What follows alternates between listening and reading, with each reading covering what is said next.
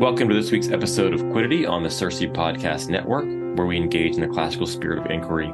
I'm your guide, Brandon LeBlanc, and I am joined once again by our music man, John Hodges. John, thanks for joining us today. Brandon, so good to see you again. How are things at your end? Uh, good. You know, it's it, it's I'm in Houston, but there's like this Houston. There's this hint of fall coming. Yeah, you know, it's, lovely, like isn't it? Memphis is like that too. It's not miserable It's when the sun goes down, or miserable like before the sun's all the way up. So it's nice. Yeah, it's just kind of right. Very good. Very good. Very I'm good. It's nice to know. Yeah. Uh, speaking of which, we're we're getting into fall proper, and I just want to let everybody know there's there's kind of one last chance to jump in on the Circe Atrium offerings for this year. You can get into uh, Norms of Nobility by David Hicks with Tanya Roselle in that group. Heidi White will be covering three Shakespeare plays this year. She does a, a comedy, a tragedy, and a history. Or Jonathan Council is offering a new uh, atrium this year, which is just contemplating the great ideas, and you get to bring whichever text you want to to that conversation. So it's kind of fun. Uh, so Wow. please check those out. It's uh, time is kind of running out to, to get in on those for the year, but you can see them over at circeinstitute.org org backslash atrium. John, you know, we've talked a little bit before. Um, I have a little bit of music music background. I, you know, I was in the marching band and symphonic band from like fifth grade to, to about eleventh grade, and Yeah. Ditto. What did you play? I played the trumpet. Um, Trumpet! So yeah, yeah. I had. I'm uh, a trumpet player myself. uh, you know, I was in the Dallas area, so I even had the opportunity to play in the Meyerson Center, Center as a symphony student. So it, that was kind of a really interesting. I'd done some some a little bit of musical theater. I was in Bye Bye Birdie in, in high school, and and uh, now I'm singing with our faculty choir here. But uh, you suggested this time something that I was not at all familiar with. Uh, something Ah. uh, uh, called a a tone poem. So Right. Uh, I'm I'm really this will be pretty new for me musically, so I'm I'm looking forward to it. Can you get us kind of into what that is and what we're gonna be looking Yeah, at? sure. Oh, yeah, yeah. But your your uh, your high school uh, music career sounds a little bit like mine. I the first conducting I ever did was a performance of, of was a run of Bye Bye Birdie. It's funny you should mention that. That's I was a junior in in high school when we when they did it, and they lost their conductor, and they asked me if I would do it, and I had absolutely no idea that it was difficult. And so I said, "Sure." You know, I had I was completely ignorant of all the ins and outs of that. So I I did it, and I'm glad I did. Uh, but uh, it was uh, my first play too, and uh, I played the trumpet too. And I was a trumpet in the in the. I did. I actually did play in a marching band once, uh, and I gave it up pretty quickly because it was so hard on my hard on my chops. It was. Yeah, it's it's a it's a whole different thing with it. It's a whole different thing. We used to say, "Pour on the blistex and pour out the sound." nice. yeah, it's especially tough when it starts to get into the cold part of the uh, the football Oh my gosh! you're out there Oh marching. my gosh! Yeah. Sitting sitting in the stands too and playing for. Oh, anyway, okay. So it's fascinating. that You're a trumpet player too. Well, we're going to talk about tone poems today. A tone poem. There, there are two kinds of instrumental music, basically, uh, since the 17th century. Uh, one is what they call pure music, and the other is what they call program music. Pure music has an interior interior form, but it doesn't make any references to outside that form. It's a Okay. it's an abstract kind of music. Because a Haydn symphony, for example, most of the time is a. I mean, they would, they had names for them sometimes, the Clock Symphony or the London Mhm, Symphonies or something, but they were just nicknames. They didn't actually make reference to uh, anything outside of themselves. They were forms for their own sake. Mozart symphonies are like that, uh, and so on. Well, Beethoven, you know, inherits Mozart and Haydn's uh, uh, uh, formal musical training. Haydn is ac- actually uh, Beethoven's teacher, and uh, but Beethoven, by the Sixth Symphony, his Sixth Symphony is writing what we call program music, at least venturing into program music, because the Sixth Symphony um, makes reference. It's called the Pastoral, nicknamed the Pastoral Symphony, but it's more than just giving you a, a, nickname for the symphony. The music itself is depicting certain pastoral things, like a, sitting beside the brook and hearing the water go by, or uh, birds chirping, or thunderstorms, or things like that. So there was an injected in the Romantic period, the beginning of the Romantic period, with the the really the big romantic composer uh, that kicked off the 19th century, uh, Beethoven. Um, and and there's an injection of this idea of that music can speak to extra musical things, tell stories, uh, re- represent uh, uh, characters, and so on, like in an opera or something. Only there are no words; it's all instrumental music. You understand? Mm-hmm. There are lots of other kinds of music. Don't get me wrong. I'm just talking about two different kinds of instrumental music in the 18th, 17th, 18th, 19th centuries. So what we have at the beginning of the Romantic period is something called a program for a, a, piece of music. Well, Franz Liszt, in particular, started writing what he called tone poems. He departed from the sort of symphony form altogether and allowed a storyline to depict the, the form of the piece. So if so that meant that you had to have in the program uh, in the in the, the, the concert program in front of you a typed story and that's mm. why they call it program music.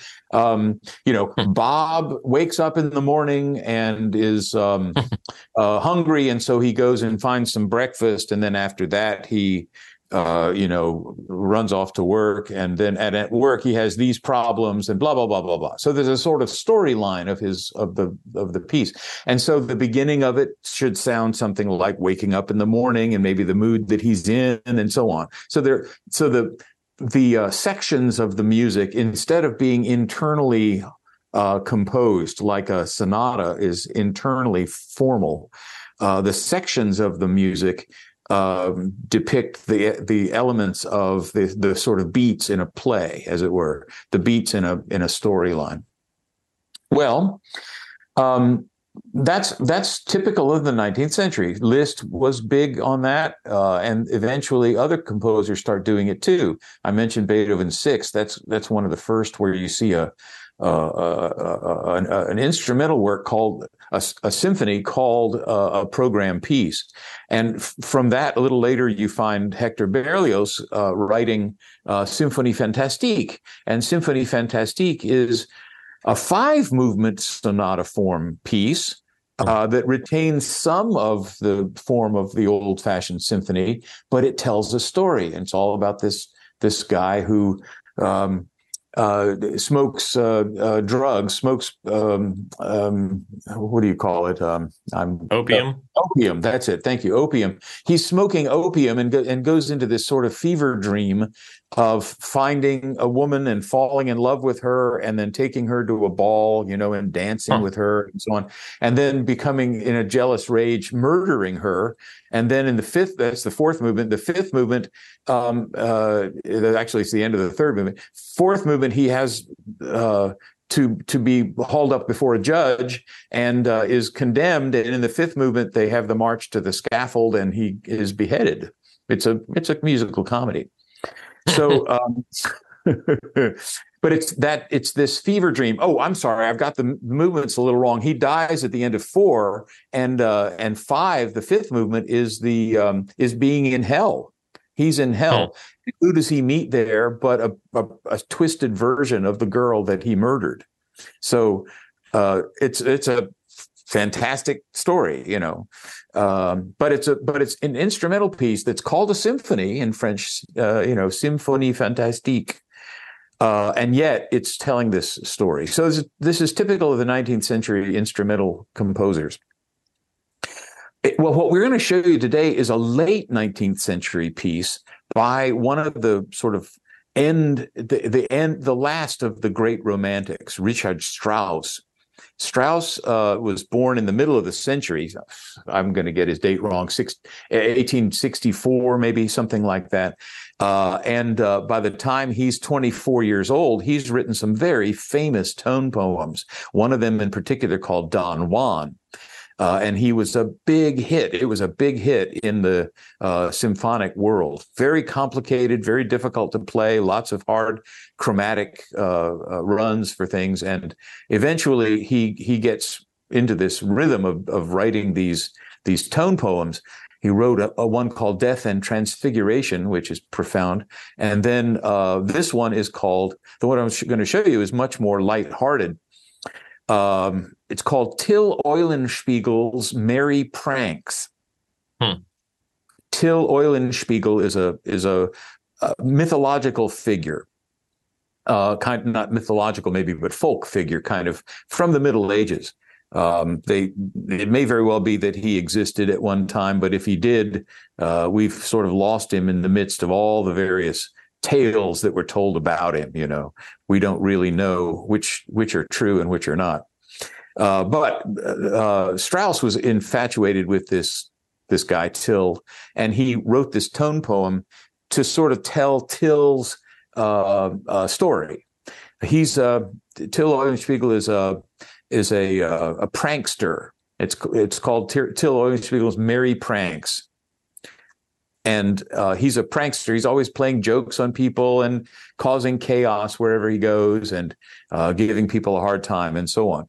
Some of the things that are are described in the piece. Piece is about 14 minutes long, so I think we'd have time to play it all. Okay, um, great. He um, he's he's uh, he causes chaos in the marketplace at one time. He rides through on a horse and knocks people down and and sneaks up and takes the rock out from under a, the wheel of a cart and sends the cart flying down the hill and crashing into people and and he just laughs about it. He thinks it's very funny. Another scene, he's uh, impersonating a priest there are a group of priests, monks that are going by, and and he puts a monk's habit on and sneaks into the group you know and starts uh, debates and arguments with them. And you can you can see his little face sticking through. If you listen to the music there are a couple of themes for till eulenspiegel that show up throughout the entire piece. And if you listen carefully you can hear the monk's music going by and then you hear his little theme mixed in the middle of it his little twinkling eye causing trouble you know. Mm-hmm. uh, he um, he pretends to fall in love and and he he chases he, he gets involved with some philosophers and he's and he pulls them off of their tra- their topics and causes all sorts of intellectual problems for the philosophers and laughs at all of that too. And eventually he steals a horse and he leads the the police are chasing him. The the, the gendarmes are are chasing him through the streets and through the out into the countryside and and uh, you can hear the the horse galloping, you know, and all of that. And then, but then they catch him, and when they catch him, they take him before the judge, and the judge uh, is very serious and says, "You don't understand. You're really causing a lot of trouble, and you are in a lot of trouble." And he just scoffs and throws it off. You know, you hear his little theme laughing at the judge and so on. And eventually, the judge says, "I don't think you really are taking this seriously. You're the death penalty is is what you're looking at." and uh, and he then he gets a little nervous and he squeaks. There's a E flat clarinet part that goes like that is sort of squeaking. And uh, eventually they take him to the gallows and they hang him. And you get to hear that in some some graphic detail. You hear his okay. the, the, heart the heartbeat. You hear his his uh, uh, fall, you know, and the noose and all that. And then you hear you hear his uh, heartbeat slowing down and stopping. He just dies right there. Huh. And then and then you think, well, that's that's the end of the story. well, what happens is the the the sort of narrator that started the whole thing. You hear a little tune that sounds like we're going to tell you a little story. Once upon a time, that once upon a time theme comes back at the very end to kind of tell you, don't worry, this was only a fairy tale, and all it is is a morality tale. But remember to follow, you know, to obey your parents and or, or something. So there's a kind of a don't let this happen to you feel, you know, in the piece. Yeah and it ends with uh, a kind of uh, I don't know momentary celebration of Till's life. You know. Mm-hmm. So it's a it's a fun little piece, and it's very interesting musically for for those of us who are really uh, student studying scores. This is a great one. It's in what they call a rondo form, a kind of modified rondo form, because his themes are established at the beginning of the piece, and then they keep coming back in all sorts of modification modifications uh, throughout the work. So I'm going to play just the first couple of bars of it and stop and then so you can hear those two themes and then we'll go back to the beginning and play the whole thing. Okay. And you can start listening for and i'll try i'll try and speak over it. I hate to talk over the music uh, but may, occasionally i'll say something about here's here's this theme or here's the beginning of this segment or the, here's the uh, here's the the twisting of the theme here and there that, that sort of thing. So you can kind of catch it. Okay. Um, there are two two themes that are associated with him at the beginning. Um, did you did you have a question? You asking a question?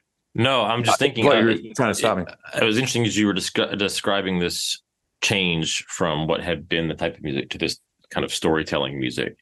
Yeah. Um, uh, and it seems like even a story that existed. We saw this some with the ballets and things too. There's existing stories, but it strikes me this is really the that this is probably the practice of a lot of people who are getting composing work today because they're doing it for film or television. Right. They're This given is- the film script, and this is what they're Yes. told to do.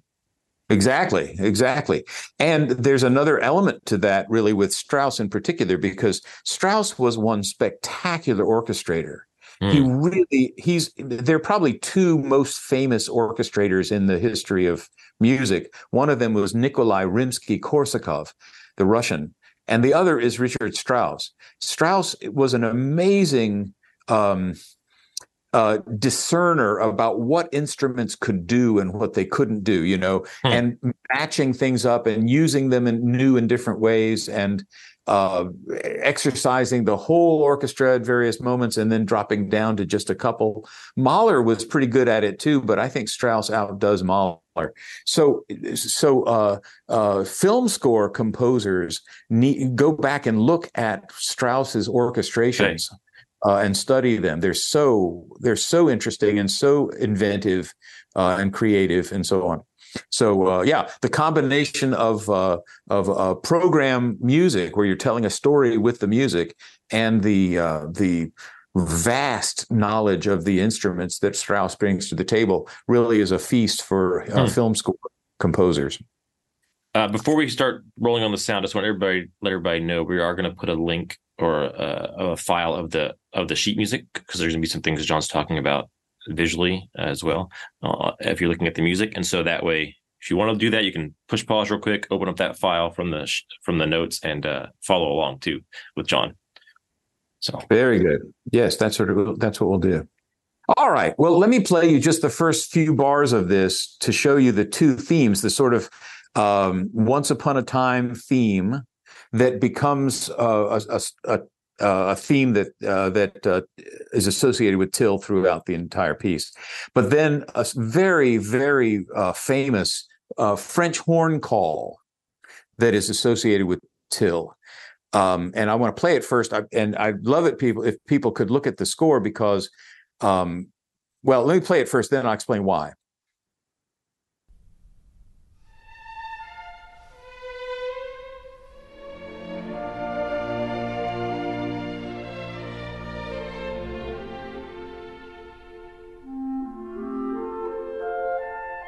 That's how the story starts. Now we're introduced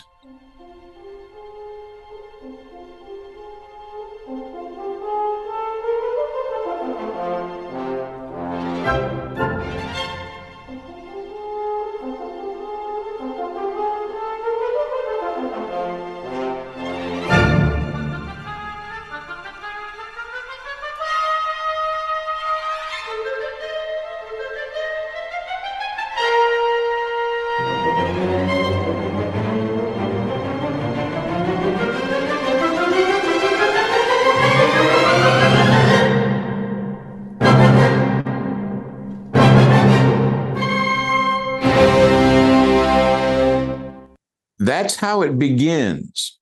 And that tune that you heard to begin with, dee bo dum bum dee da da dee da da da. Excuse my singing.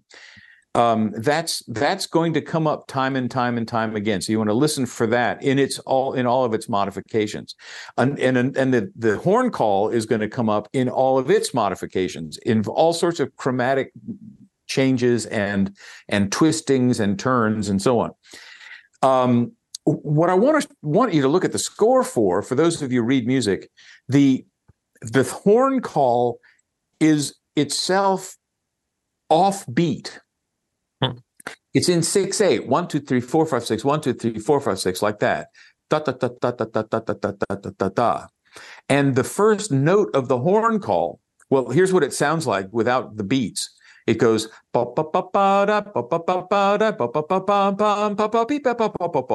and down two octaves from there, another octave from there that I can't sing. Um, but the rhythm of it is one dum bum bum ba dum bum bum bum ba dum bum bum bum bum bum bum bum like that. So it's all offbeat. It's all tricksterish. It's all tricky. It fools your ears, is what I'm trying to say.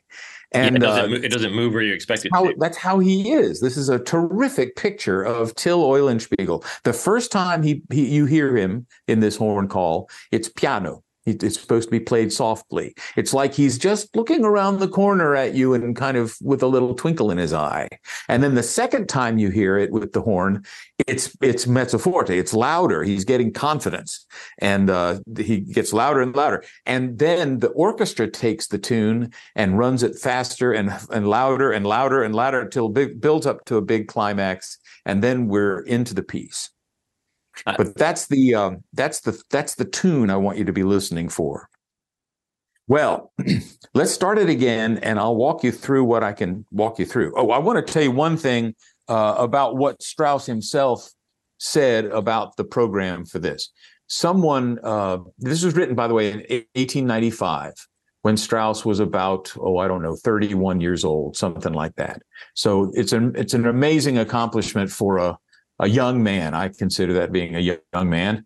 And uh, he he was. I told you, Don Juan was his first great success, and I think he was only 24 when he wrote that.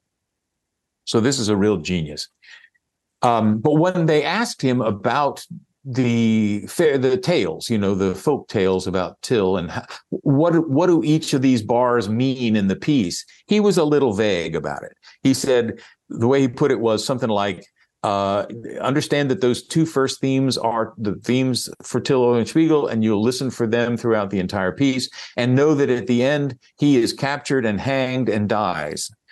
and apart from that, you hmm. uh, it's up to you to decide which segments are are which parts of the famous uh, uh fairy tales, uh, uh, folk tales that you all know. I think he was. I think people kind of knew the all the original tales of of Till Eulenspiegel, and uh, so he he could be vague and say just you know imagine what which one went with which bits of the music.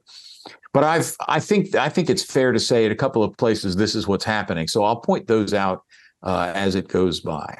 All right, okay. Let's let's listen uh, to the whole thing. It's about 14 minutes long in uh, in total.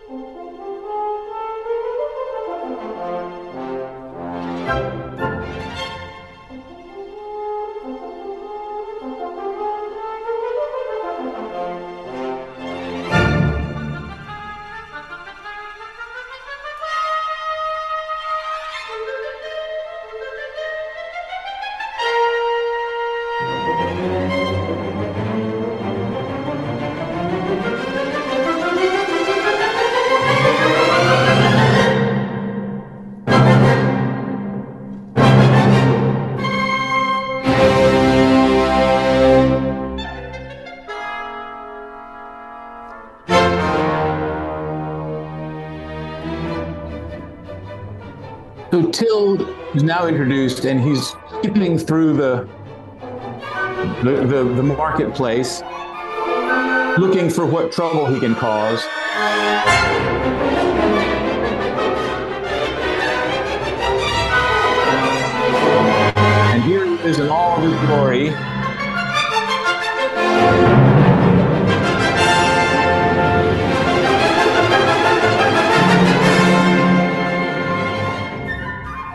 Kind of whistling to himself.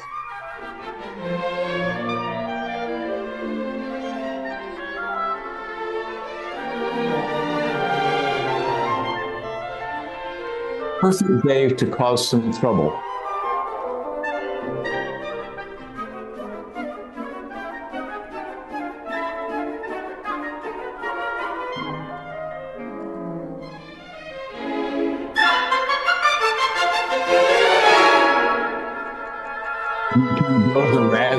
Somebody, and then he sees the cart. Maybe I could cause some trouble with that cart.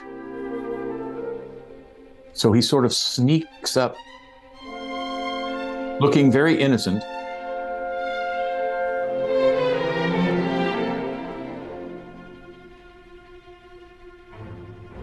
And he pulls the rock out, and it goes crazy.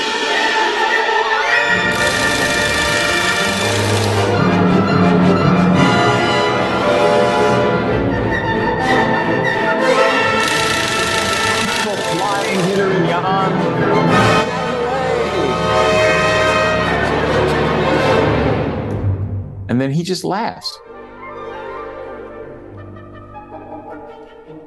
Can you hear him snickering?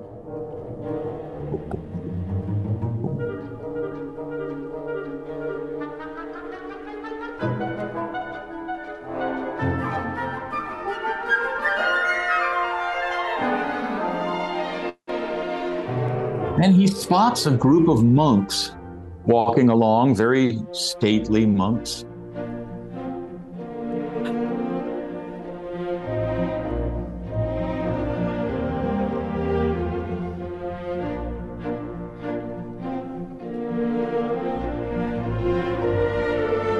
So he puts on a monk's habit too, and he sneaks in amongst them. Let's see if you can hear him.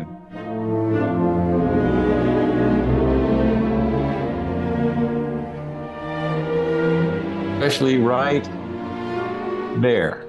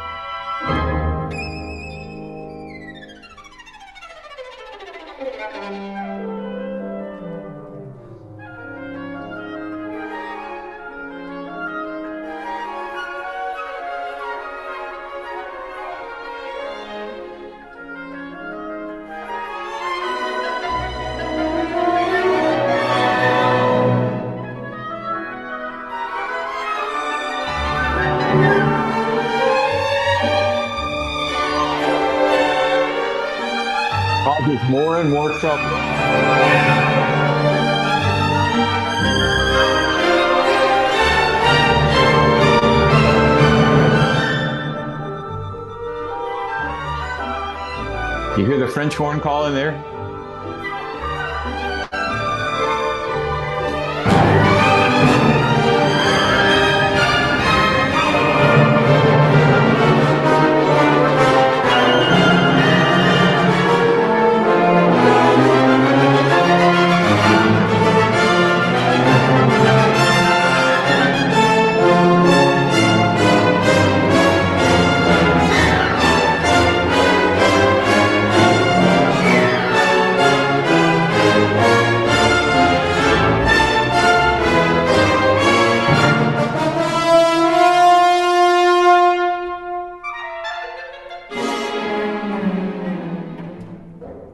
On to the next trouble.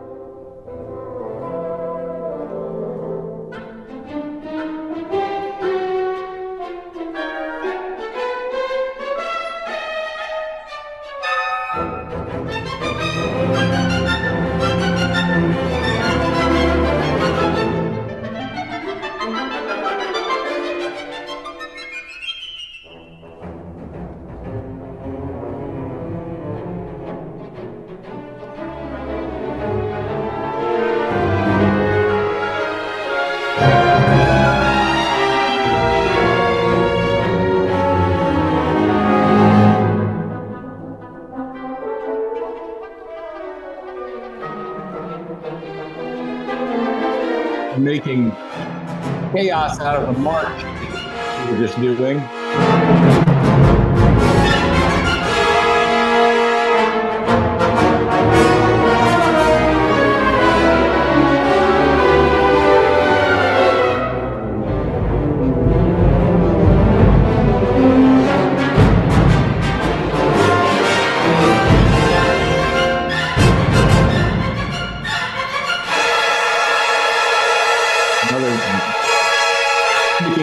Out at them, and then going off and laughing.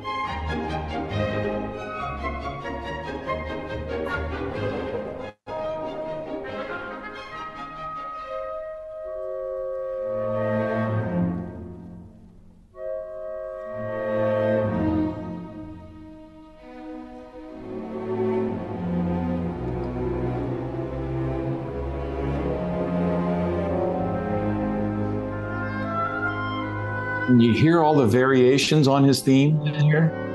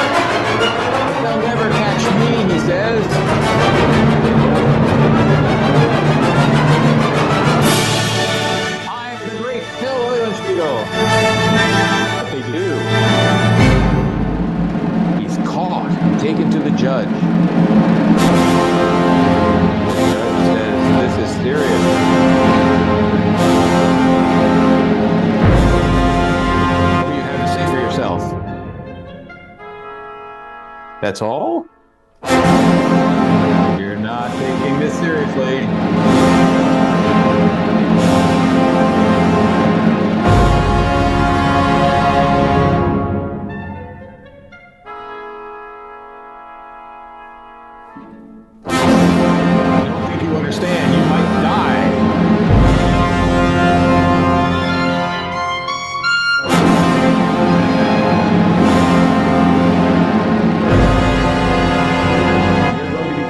to death.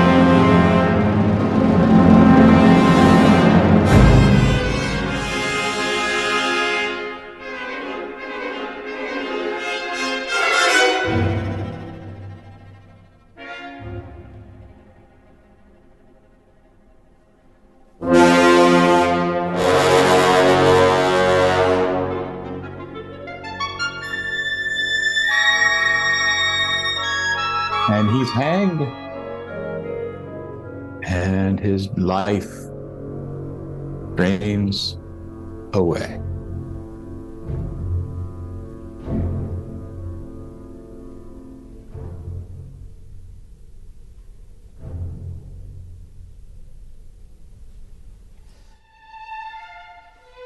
But remember, children, this is just a fairy tale. To remind you to be a good little boy or a good little girl. Don't take it too seriously.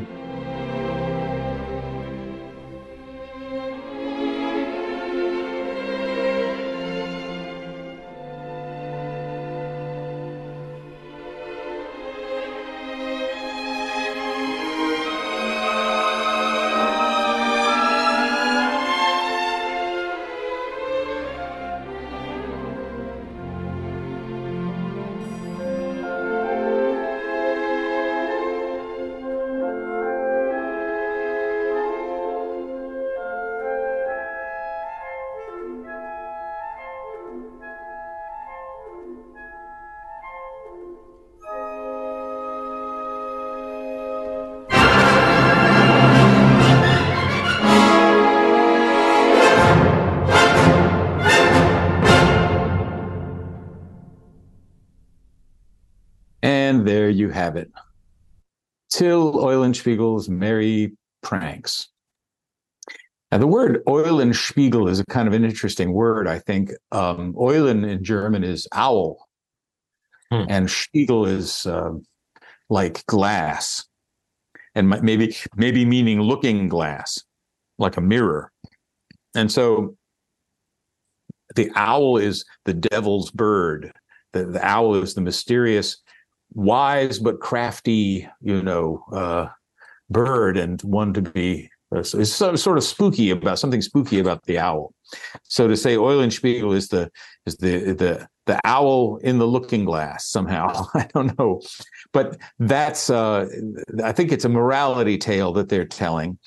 Um, it's funny about how these kinds of tales work because you'd think that it would be you know, kind of off putting to have the main character executed at the end. Um, but given the the little epilogue that you heard, there's a kind of we're back home now and everybody's safe and we're all in the bed to you know going to bed mm-hmm. it's nighttime we're ready to hit the sack and all's well and just remember that uh, you know you can't live like that and get away with it so there's a little there's a little morality in it, but it's also kind of a celebration of of uh, you know the independent spirit and the twinkle in his eye and the causing trouble and all those things that uh, children you know kind of dig and that's I don't know I, it, it's it's a it's a very popular piece. It's a piece that's played often in the symphonic repertoire uh, for its story and for its sparkling orchestration and um, I think, tremendous in, uh, uh, uh, creativity using these themes and hearing them in all these different sort of formats, you know, so for form, formations, uh, in order to show the many sides of the of the character and and uh, the all the different stories that he's getting into.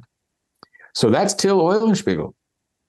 I um, I think when we did uh, the Barber of Seville we talked a little bit about how uh, I, I, think I even mentioned our friend uh, Wes Callihan brings this up in his in talks uh, often that we all have. If you're old enough, you have exposure to good classical music because you um, you watch the Looney Tunes, right? And so you right. So uh, maybe I'm, uh, kill the rabbit, kill yes. the rabbit. Sure.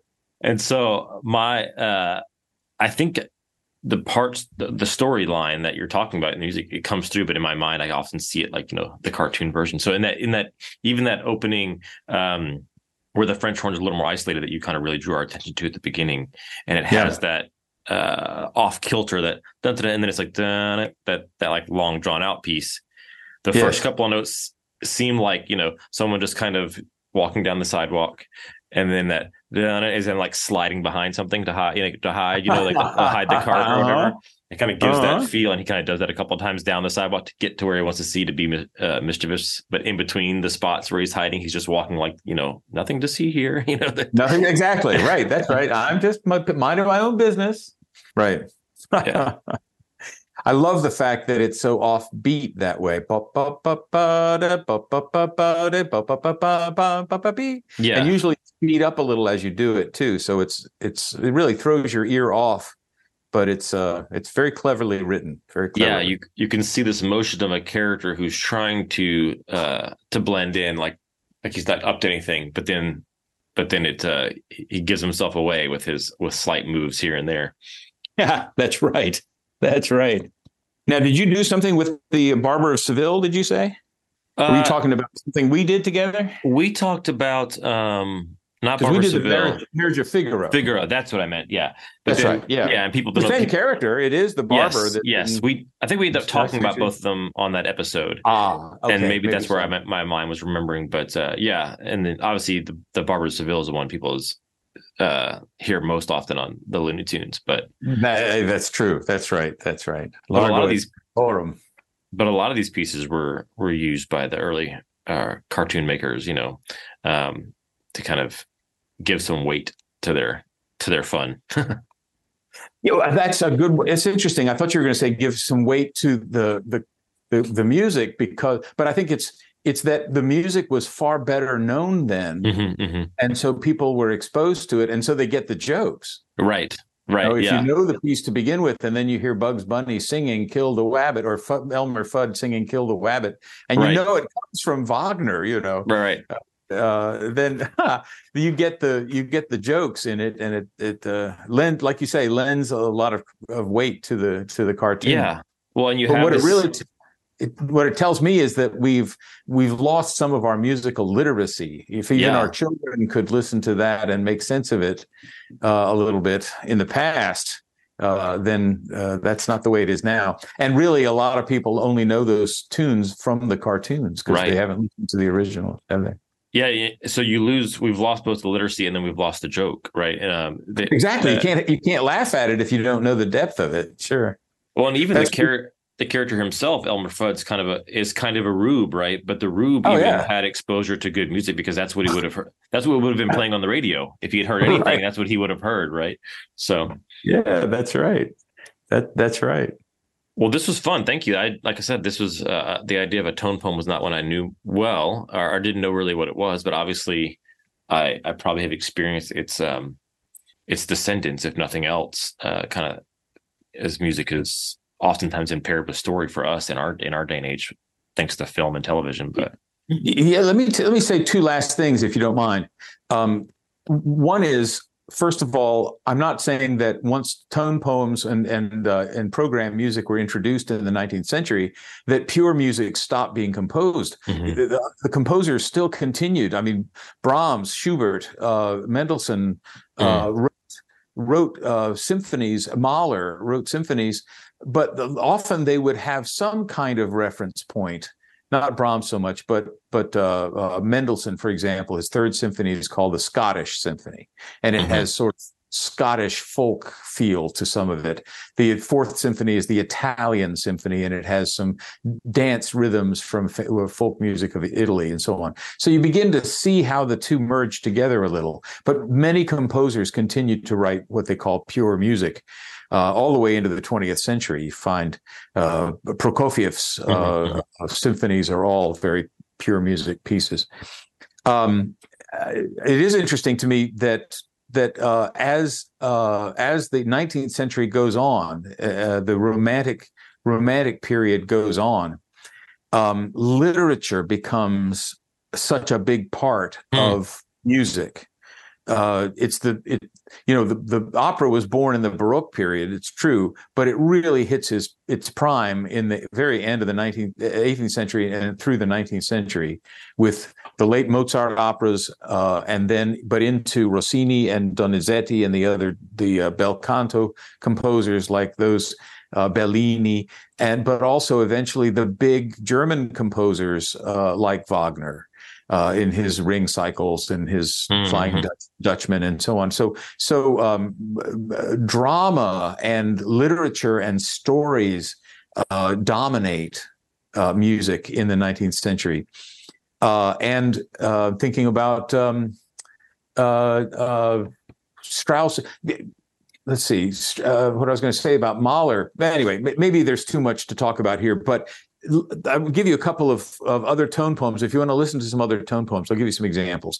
Um, uh, Liszt wrote one called Les Préludes, Les, the Preludes. Uh, that's a really good one. Um, uh, Smetana wrote one called the Moldau. He wrote a whole cycle of tone poems, actually, called Ma Vlast, my my uh, my fatherland, my my homeland. Um, but one in particular that's very potent and often played is called uh, the Moldau, and it's about a, a, journey down the Moldau River, where you hear hmm. various various uh, events happening on the sides of the river as you go, folk dances and weddings and, and nymphs dancing in the moonlight and all sorts of wonderful things, uh, based on Czech folk tales, you know. Um, and then finally, with with Strauss himself, he, he is the king of them at, at the end of the the 19th century. Don Juan is a big one. Death and Transfiguration is another big one. He's the guy who wrote Also sprach Zarathustra, Thus Spake Zarathustra, that's so iconic now, the opening uh, to 2001, A Space Odyssey, you know. Bum, bum, bum, ba That's the opening of a tone poem by Strauss called uh, Thus Spake Zarathustra, based on the Nietzsche uh, mm. Zarathustra uh, book. Um, but then also uh, uh, Till Eulenspiegel, very lighthearted uh, one. And then he continues into the 20th century writing in this style. So it covered the, the, tone poem is an invention of the 19th century and it carries on into the 20th and there are loads of great examples. So i encourage our listeners to go and uh, and pay some attention to some of those other ones. They'll love them. There are a lot of great ones. Yeah thank you. That uh, i guess i was familiar with maybe a few of these than I, more than i realized but um, just didn't know what they were they were tone poems so. Right. That's what they call them thanks for bringing something new to us well, this was a lot of fun. I can't wait to do it again. I look forward to it. I hope it's been helpful. Uh, and hopefully we'll be full in the full swing of the of the pleasant weather. So, yes. All right. Well, thank you for joining us, uh, and thank you all for joining us uh, on Quiddity as we refreshed ourselves as cisterns of learning dug long ago, drawing from springs too deep for taint. You can send your comments and questions to podcast at circeinstitute.org. Be sure to join us next week for another episode of Quiddity and check out the other shows on the CiRCE Podcast Network.